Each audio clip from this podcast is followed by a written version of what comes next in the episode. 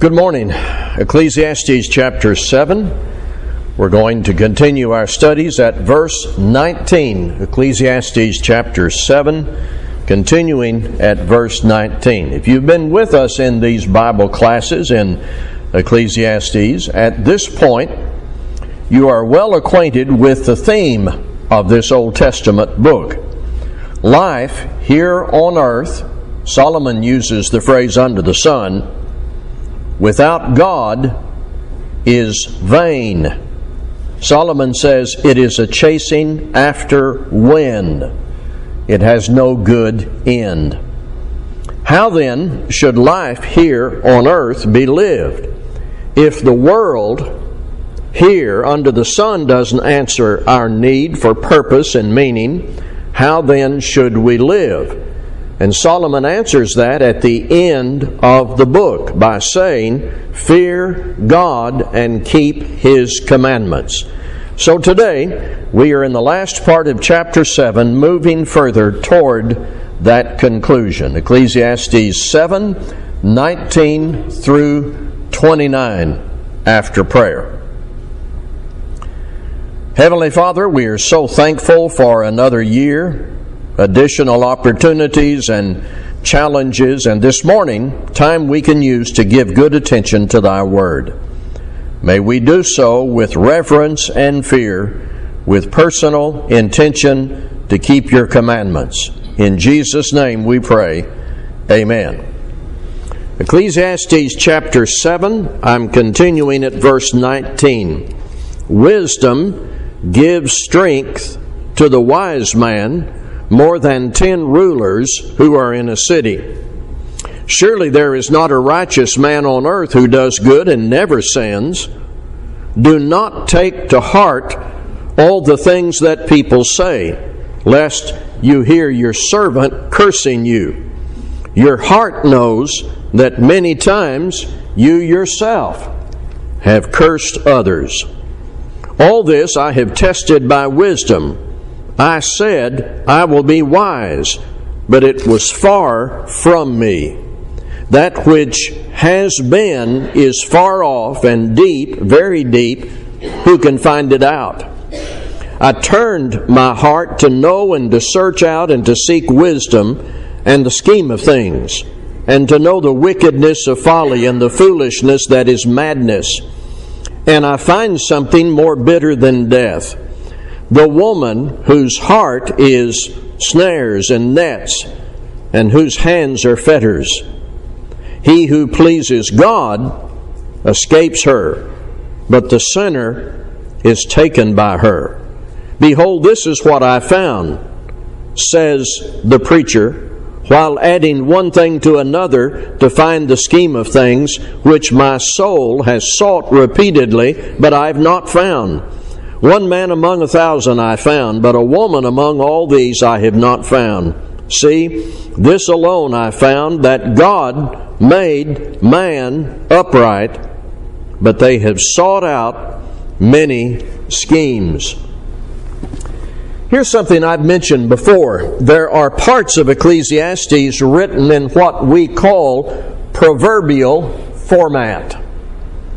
Parts of Ecclesiastes are written in proverbial format. That's proverbs, brief statements that capture truth for our thought and self examination. We found this format earlier back in the opening of chapter 7, and now if you'll look with me again where we are at verse 19, you'll find a series of proverbs, brief statements that capture truth for our personal thought and self examination. Starting in verse 19 with this one Wisdom gives strength to the wise man more than ten rulers who are in the city.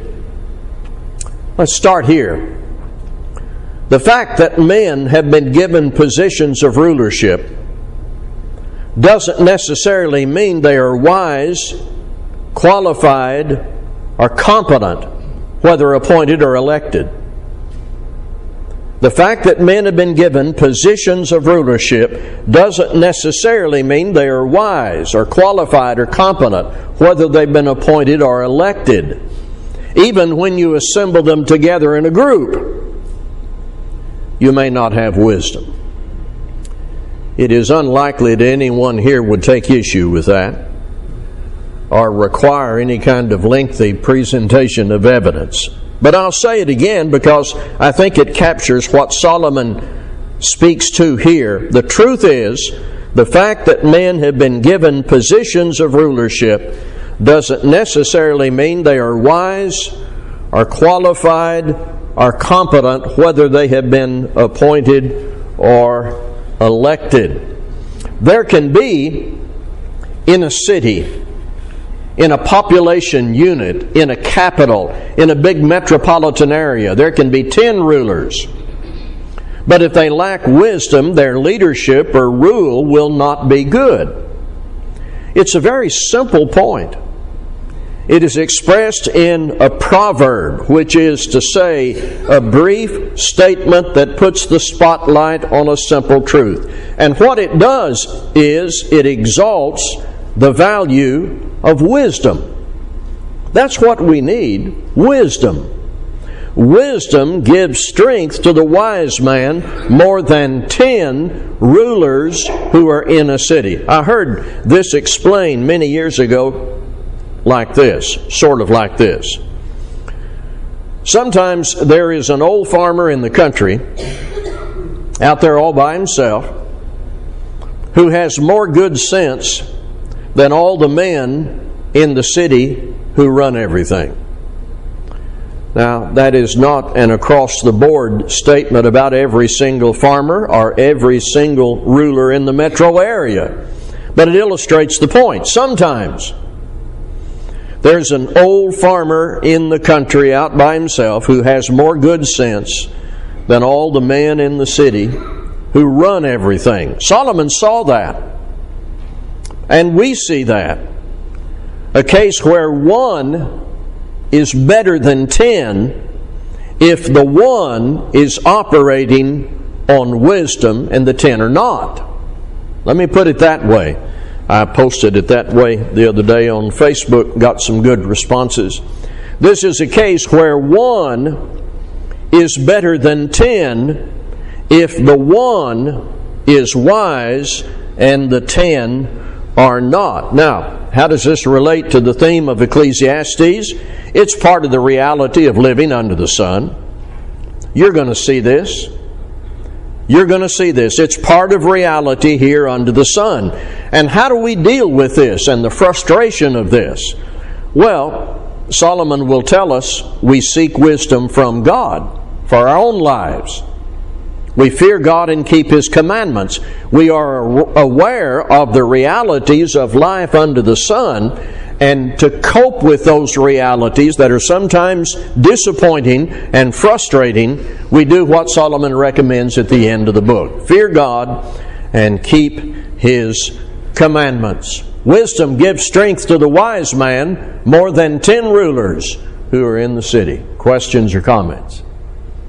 Ecclesiastes 7 19. Now, verse 20 is another proverb. That is to say, it is a brief statement. It captures truth in a very brief statement. Surely there is not a righteous man on earth who does good and never sins.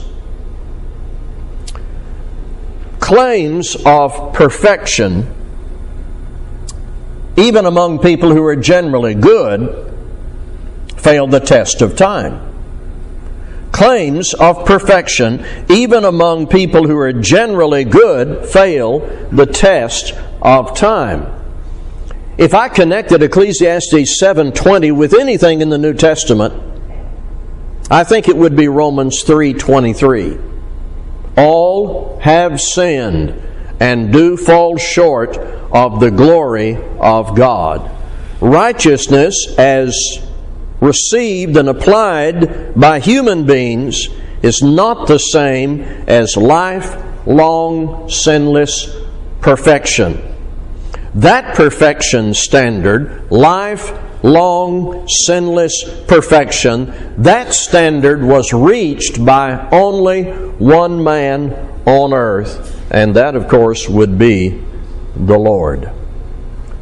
Verse 21 is another proverb, a brief statement that captures truth for our careful evaluation. Do not take to heart all the things that people say, lest you hear your servant cursing you. I tell you what has occurred to me. There are statements in Ecclesiastes that, if taken seriously, will keep you from going crazy. There are statements in Ecclesiastes that, if taken seriously, will keep you from going crazy and staying up all night and worrying yourself to death. Do not take to heart all the things that people say, lest your servant or lest you hear your servant cursing you. Self examination and accepting constructive criticism is good when people come to help us, our first response should be to welcome all valuable help. I should be open to constructive criticism. All of us should be open to constructive criticism. However, regarding things that people say, I think we all know there is the danger of becoming too sensitive too self conscious. So we need reminders, and Solomon's good at reminding us of things. We need to be reminded that not everything that is said about us and against us has merit. Don't take everything to heart, or the words of the foolish will drive you crazy. Let God, through His Word, be the basis of your self evaluation. And if somebody comes to you with constructive criticism, be open to listen to them. Then always use this standard to evaluate your conduct. But if you take seriously everything that everybody says about you, going to have a hard time going to sleep at night, eating, being at peace don't take everything to heart, or the words of the foolish will drive you crazy. Let God, through His Word, be the ultimate basis of all self evaluation. Questions or comments? Good Proverbs given from God through Solomon in Ecclesiastes. Now, concerning the matter we just referred to in verse 21. Verse 22 is a follow up. Verse 22 is a follow up and just turns this around to enlighten us about the previous statement. Your heart knows that many times you yourself have cursed others. Well, that's right, isn't it? That's right. Let me ask you this if you have never spoken a careless word in your life, if you've never offered criticism that turned out to be mean and not really justified, if you've never spoken such words, raise your hand. I see none. Here's what you're doing you are agreeing with James, who said, We all stumble in many ways, and if anyone does not stumble in what he says, he is a perfect man, able also to bridle his whole body. So, if we have spoken careless words, it should not surprise us that others speak careless words. If we have said things about people that we later regretted, maybe that we said in the steam of anger, if we have said such things, it should not surprise us, nor keep us up at night that others say things about us that are not justified. So don't get all obsessed and depressed and super sensitive about everything you hear. We have sinned, and everybody around us have sinned. People around us have sinned. In a moment, we will let Solomon emphasize this with a very far reaching indictment. But now we're going to go ahead and enter into verse 23, and here's the lead in. These proverbs from 19 to 22 immediately strike us as real, as authentic and practical. We see the truth in these statements, and we are inclined to say, as we navigate from verse 19 down through verse 22, we are inclined to say, wow, Solomon's pretty smart. But if you were to have Solomon here today, I think he would deny being so smart. Because now in verse 23, Solomon doesn't claim that he's the originator of wisdom. He says, All this I have tested by wisdom. I said, I will be wise, but it was far from me. I'm going to go ahead and add the tagline to that. It is good for a writer or a speaker to impart wisdom, but with this qualification I'm not the source. Perhaps it came through me, and perhaps I've worded it well and I've taken advantage of an opportunity, but I'm not the originator. I can discover wisdom from another source, a higher source. I can write it, I can speak it, but don't give me credit. I am not the originator. I think that's what Solomon is saying in verses 23 and 24. Particularly when I read the NIV rendition of this, I'm convinced that's the point. All this I tested by wisdom, and I said, I am determined to be wise, but this was beyond me.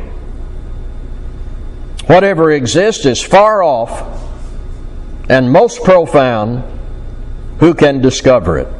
So when I read something in Ecclesiastes that sounds good, I should not glorify Solomon. I should glorify God, who gave Solomon the wisdom that he wrote. Solomon said in verses 23 and 24, if I understand it correctly, it's beyond me. Literally, it's beyond me. I'm not the originator. Wisdom comes not from somebody who discovered it and researched it out under the sun. Wisdom comes from the maker of the sun. Not even the wise men who study and live under the sun and do research and go to the office of the library or the lab every day can come up with this high value wisdom captured by these proverbs we have studied from verse 19 down through verse 22. Questions or comments? To this, we'll add verse 25. I turn my heart to know and to search out and to seek wisdom in the scheme of things and to know the wickedness of folly and the foolishness that is madness. I consider verse 25 to be an additional statement about Solomon's efforts to know things under the sun. With examination, experimentation, contemplation, uh, limited to life under the sun. Solomon says it's hard and bitter and maddening. You cannot make sense of life when your view of life is just here horizontal. You can't make sense of it that way. Uh, in his commentary, says Solomon describes here the meanderings of his inquisitive mind that did not yield a harvest of wisdom. He had to rely on God. He says, It's beyond me. When I try to figure everything out myself in the horizontal plane, I come up with nothing. It just drives me crazy. That's the meanderings of Solomon's inquisitive mind that did not yield wisdom from himself. He had to depend upon another source. Verse 26 And I find something more bitter than death a woman whose heart is snares and nets, and whose hands are fetters. He who pleases God escapes her, but the sinner is taken by her. I believe an audience like this, a class like this, it can be said that you are aware of this qualification that I'm going to state, but it's obvious to you. This is not about every female. This is about a certain kind of female. When you read a statement that indicts man of sin, do you think that every single male is guilty of that? So, the qualification here will be obvious to you. This is not about every female, it's about a certain kind of female, one with a heart intent on snaring and catching. Those words are used in a negative context here. Snaring and catching. This is not a good woman looking for a good man. Not in this context. This is a woman who deceives and schemes and uses ill conceived methods to her advantage and Solomon knew about that, and Solomon's observation is this is more bitter than death. There are women who set out to entrap, to deceive, to enslave, and it's all about their own advantage. Solomon had experience with women like this, I'm certain. I'm also certain that Solomon was naive. And I'm certain that he was driven by appetite and impulse and raw power that male leaders had back in that day. So you combine the weaknesses of Solomon's character with the scheming women, and it was a total loss for Solomon and for the people Solomon governed. It was a loss. It's bitter. There are godly women who are careful to avoid scheming and entrapment, and godly women find it disgusting. But this statement is about ungodly women. And should you want examples of this, the Bible will supply examples of this. When I first read this verse in my preparation a couple of weeks ago, I sent my mind out in search of just a couple of examples of women in the Bible who would be guilty of what Solomon describes, and immediately I came up with Delilah and Jezebel. Is that about what you were, is that where you were going in your mind? Delilah, who entangled Solomon's long hair and robbed the strong man of his, of his strength. Jezebel would be another. Now, when men read this, and when mothers and fathers read this and they're training their young men, what you want to go to immediately is the way of escape. How do young men escape such difficulty? You know the answer because Solomon gives it right in the middle of the verse. He who pleases God escapes her. Why are you teaching your boys to please God? Why are you teaching your children to please God, to escape the snares and nets that could come into their lives from either male or female? So, the way of escape is clearly identified by Solomon. Questions or comments? 26 and 27. There's the way of escape. 26. Uh, no, 27 and 28. That's where we are. Behold, this is what I found, says the preacher, while adding one thing to another to find the scheme of things, which my soul has sought repeatedly, but I have not found. One man among a thousand I found, but a woman among all these I have not found.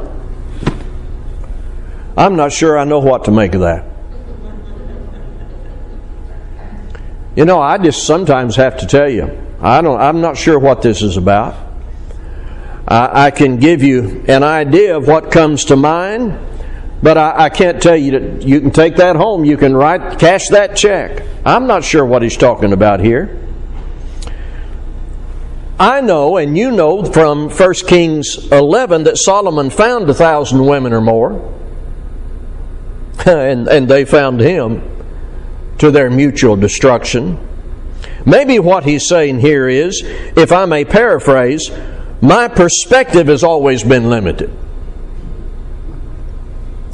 In my attempt to search out wisdom and find the meaning of life under the sun, I've been frustrated, and part of that frustration has been on my part. Uh, it's my fault that it doesn't all add up because I haven't been objective.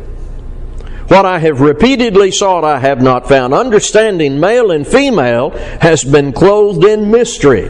Maybe that's what he's getting at, but I'm not sure. It's it, uh, not clear to me. This may just be one of many similar statements where Solomon is confessing his failure to understand perfectly life under the sun when you work on the horizontal plane. Maybe that's what he's doing here. In uh, the New International Version, it may help you a little bit. 27 and 28. Look, says the teacher, this is what I've discovered. Adding one thing to another to discover the scheme of things while I was still searching but not finding. I found one upright man among a thousand, but not, not one upright woman among them all. Uh, this just may be Solomon speaking from that limited perspective and indicating that his conclusions were not objective because of that horizontal plane with which he worked. I want you to figure that out. Come back a couple of days and tell me what that what that's all about. Verse 29, I'm I'm pretty clear about, you will be too. So this alone I have found that God made man upright, but they have sought out many schemes. Well, that's true, isn't it? That's not difficult. All through Ecclesiastes, up to this place, we've been impressed and depressed about the injustice and oppression and rebellion against God that is apparent under the sun. Now, when you look at all the bad things and you add them all up on the male side and the female side and and, and the, the rulers who are not wise, you add all that up, where do you come out? I'll tell you where you come out. God is not to blame, man is. And that's where he winds up at the end of chapter 7. God is not to blame. Let's remember, God made man in his own image. God made man upright. There was no built in sin when God made man. There was no evil tendency put into man. God made humans in His image with the capacity of free choice on the part of humans. Man used that free choice to make bad choices. To seek out evil, to scheme, rebel, ignore the maker of the sun uh, while living under the sun. So, verse 29 is a universal indictment. If, if anybody thinks Solomon was just talking about women, well, 29 is a universal indictment against human beings who have sought out many schemes, creating the chaos and oppression, division, and suffering uh, that is in the world. The heartaches of life under the sun are connected to man seeking out many schemes. Not God, man. So that's Ecclesiastes 7 19 through 29, beginning with proverbs that are collected together, leading down to this point that all have sinned and fall short of the glory of God. And the New Testament offers the remedy for that human problem. Questions or comments? Wrap ups. The only safe kind of human wisdom is wisdom rooted in God and centered in Jesus Christ, which therefore knows its limitations and boundaries. If I want to be wise, I need to recognize the ultimate source of wisdom and I need to eat at that table. I need to drink at that fountain. I need to read that book. That's one thing we get from this section of Ecclesiastes 7 and from all the other sections in Ecclesiastes. If you want wisdom, then go to the ultimate source. That would be God, the maker of the sun. Eat at his table, drink at his fountain, read his book, and apply it. Number two, never blame God for what man has done. People do that all the time. They look around and engage themselves with the news and wind up in a sense of utter frustration. What's going on? What's happening? I don't understand it. And sometimes that frustration leads to an indictment against the wrong party. against God. Verse 29 very clearly tells us that the heartaches of life are connected to man seeking out many schemes. Never blame God. What we have here is a broad indictment against humanity in verse 29. What one man called a humbling testimony to the universal problem. A humbling testimony to the universal problem. And another man said the preacher takes the entire human race and places it under the category of iniquity. There's no use arguing about who is more or less righteous than whom, or quibbling with Solomon sin is the great equalizer. Every man, every woman, every accountable person is a sinner, so the New Testament says. And of course, the remedy is Jesus Christ and Him crucified. Iniquity is an equal iniquity is an equal opportunity employer taken as a whole, the Bible has as much, if not more, to say about sinful men than sinful women. But don't put that on a scorecard. Because iniquity is an equal opportunity employer. All have sinned and do fall short of the glory of God. Romans 3 23. And then I wanted to take us one more time to this. I brought this up in two previous classes, I think, maybe at least one previous class. And someone made the remark that this captured well much of what Ecclesiastes is telling us, and so I'll bring it up again. It's captured by three words assume, determine, and know. Assume that as long as you're here under the sun, there will be good days and bad. I doubt that I would need to give evidence of that for anyone here. Assume that while you're here under the sun, on the earth, there will be good days and bad. Determine that by faith in Christ you're able to navigate both.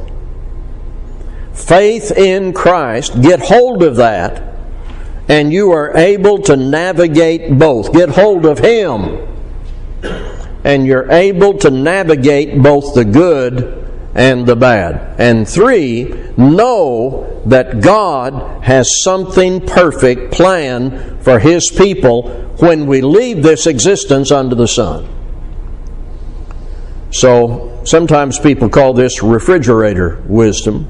something you put on your refrigerator or your mirror, but let's just call it Ecclesiastes wisdom from God through Solomon. Assume there will be good days and bad. Determine that by faith in Christ you're able to navigate both and know that something perfect has been planned for God's people when we leave this existence under the sun. Here's what I want to do Ecclesiastes 7 19 through 29. Wisdom gives strength to the wise man more than ten rulers who are in a city. Surely there is not a righteous man on earth who does good and never sins. Do not take to heart all the things that people say, lest you hear your servant cursing you. Your heart knows that many times you yourself have cursed others. All this I have tested by wisdom. I said, I will be wise, but it was far from me. That which has been is far off and deep, very deep. Who can find it out? I turned my heart to know and to search out and to seek wisdom and the scheme of things and to know the wickedness of folly and the foolishness that is madness. And I find something more bitter than death the woman whose heart is snares and nets, whose hands are fetters. He who pleases God escapes her, but the sinner is taken by her. Behold, this is what I found, says the preacher, while adding one thing to another to find the scheme of things, which my soul has sought repeatedly, but I have not found. One man among a thousand I found, but a woman among all these I have not found. See, this alone I found that God made man upright, but they have sought out many schemes. By the way, the word man in verse 29 is from the Hebrew word that is translated into English Adam. God made Adam upright, and he sought out many schemes, and then the rest of us went in that same direction using the capacity to choose for bad choices. The only answer is the salvation God provides in Jesus Christ. Thank you very much for your good attention to our study.